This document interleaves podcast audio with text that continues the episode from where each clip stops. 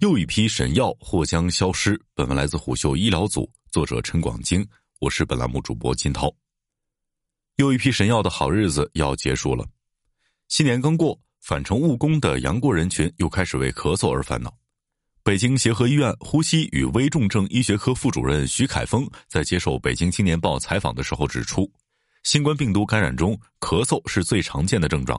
一般来说，阳康后持续一段时间也是正常的，并不代表病情的加重。出现发热反复、呼吸困难等症状，才需要去医院检查。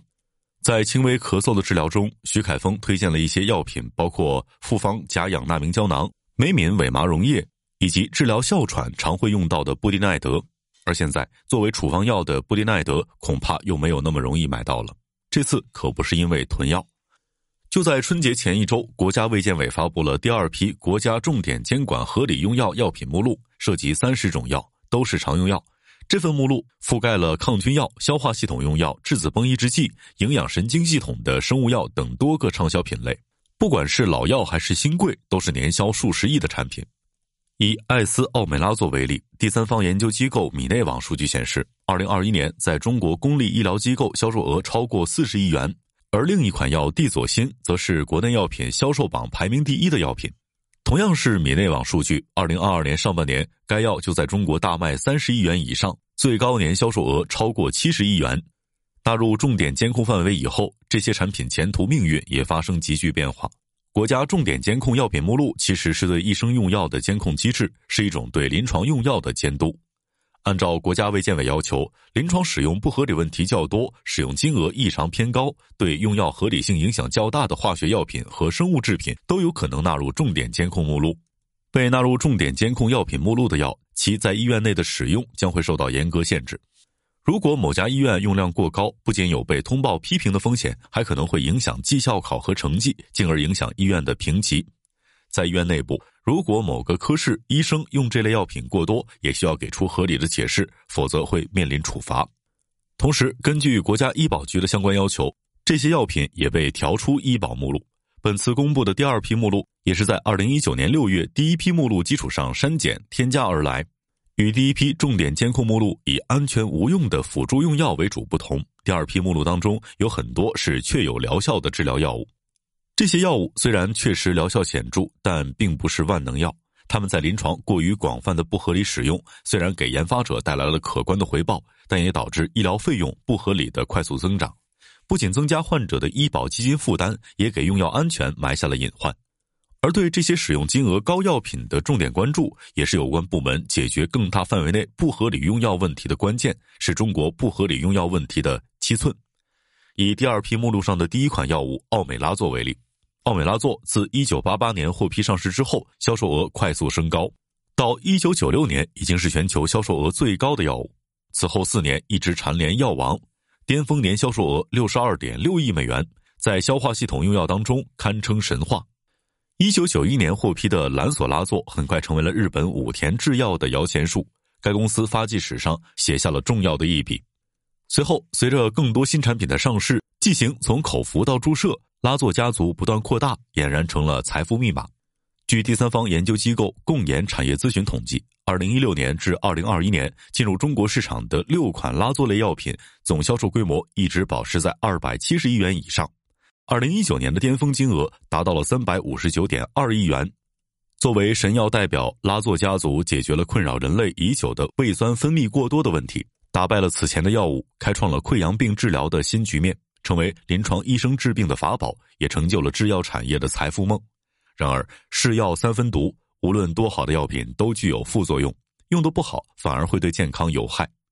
不合理用药问题的背后，既受限于当时的临床用药水平，也和以药养医时代医院可以在进货价基础上加成百分之十五到百分之三十，药企按照处方量给医生回扣等造成的大处方药品滥用密不可分。在这样的逻辑下。代金额度越高，处方量就越大，使用金额也就越高，不合理用药的风险也在增加。这也是国家卫健委将使用金额偏高、不合理使用问题严重等列为重点监控目录药品遴选标准的原因之一。以销售额普遍较高的拉唑类药物为例，陕西人民医院消化科临床医生李增烈为杂志《家庭医药》撰文的时候指出，在拉唑类药物使用之初，临床有百分之七十的用药是不合理的。常见不合理用药包括了疗程过长、无适应症用药、重复用药等。造成不合理使用的原因，除了对新药认识不充分，也确实和一些商业贿赂有关。虎嗅在中国裁判文书网查询发现，二零一三年至二零一八年间，就有二十八起贪污受贿案件与奥美拉唑相关。在很多贪污腐败案中，不仅涉及奥美拉唑，同时也涉及到了重点监控的其他多种药品，涉及的科室也是横跨内科、外科、消化科、心血管、血液科、神经科等多个科室。羊毛出在羊身上，一些本来不必要使用的药品，增加了医保基金和患者的经济负担。据医疗行业数据库医学界智库统计，二零一六年一年不合理用药浪费了九千六百亿元。同时，不合理用药带来的健康损失更是不可估量的。比如，前述陕西省人民医院临床医生提到，不合理使用奥美拉唑造成了白细胞减少、肝功能异常等问题。二零零九年，两项大规模研究也发现，拉唑类药物与抗凝药氯吡格雷连用会增加心血管突发事件，提高死亡率。为了根治不合理用药问题，出台的重点监控制度缘起于二零一六年，先从地方试点开始，到二零一九年正式全面推开之时。这一制度已经形成了从集采到支付的一整套限制方案，这些药品的合理使用情况还纳入了医院的绩效考核，这也使该政策确实成效显著。从一批药品重点监控目录执行后的情况来看，多款神药已经跌下了神坛。比如康恩贝的丹参川穹嗪注射液曾经是该公司的主打产品，年销售一度高达十七点八三亿元，年度净利润也曾超过四亿元。二零一九年底，重点监控实施，叠加被清出医保目录，该药销售额大跌，当年净利润下跌近百分之六十。康恩贝也遭遇了自二零零四年以来的首次亏损。二零二一年一月，该公司决定停产丹参川穹嗪。同年二月，丹参川穹嗪注销文号退出市场。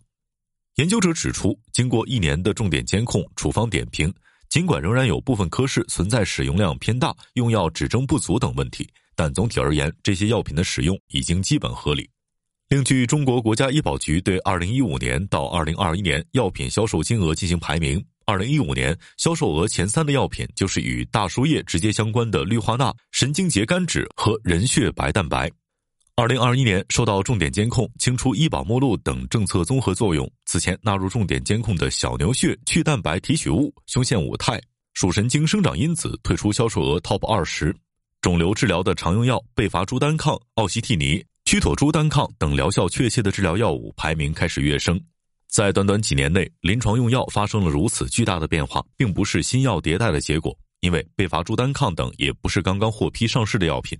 之所以有这样的变化，实际上是因为原来销售排名靠前的药品使用并不合理，存在很多代金销售驱动下的过度使用问题。当临床用药趋于合理之后。真正临床需要的药品也就开始崭露头角了，这标志着在产业上，神药不再是市场的主导，代金销售的金不再是临床用药的主要驱动力，取而代之的是真正的临床需求。当然，这个过程并不是一蹴而就的。从前述国家医保局的统计数据来看，中国销售额排名前二十的药品与全球销售额排名前二十个药品名单仍有很大的差距。比如新药占比较低，人血白蛋白、地左辛等药物的销售额仍然有极高的嫌疑。持续推出的重点监控目录，正是要持续将销售额高的药品置于聚光灯之下，安全有效性、使用合理性经受不住考验的药品，也将持续淡出市场。商业洞听是虎嗅推出的一档音频节目，精选虎嗅耐听的文章，分享有洞见的商业故事。我们下期见。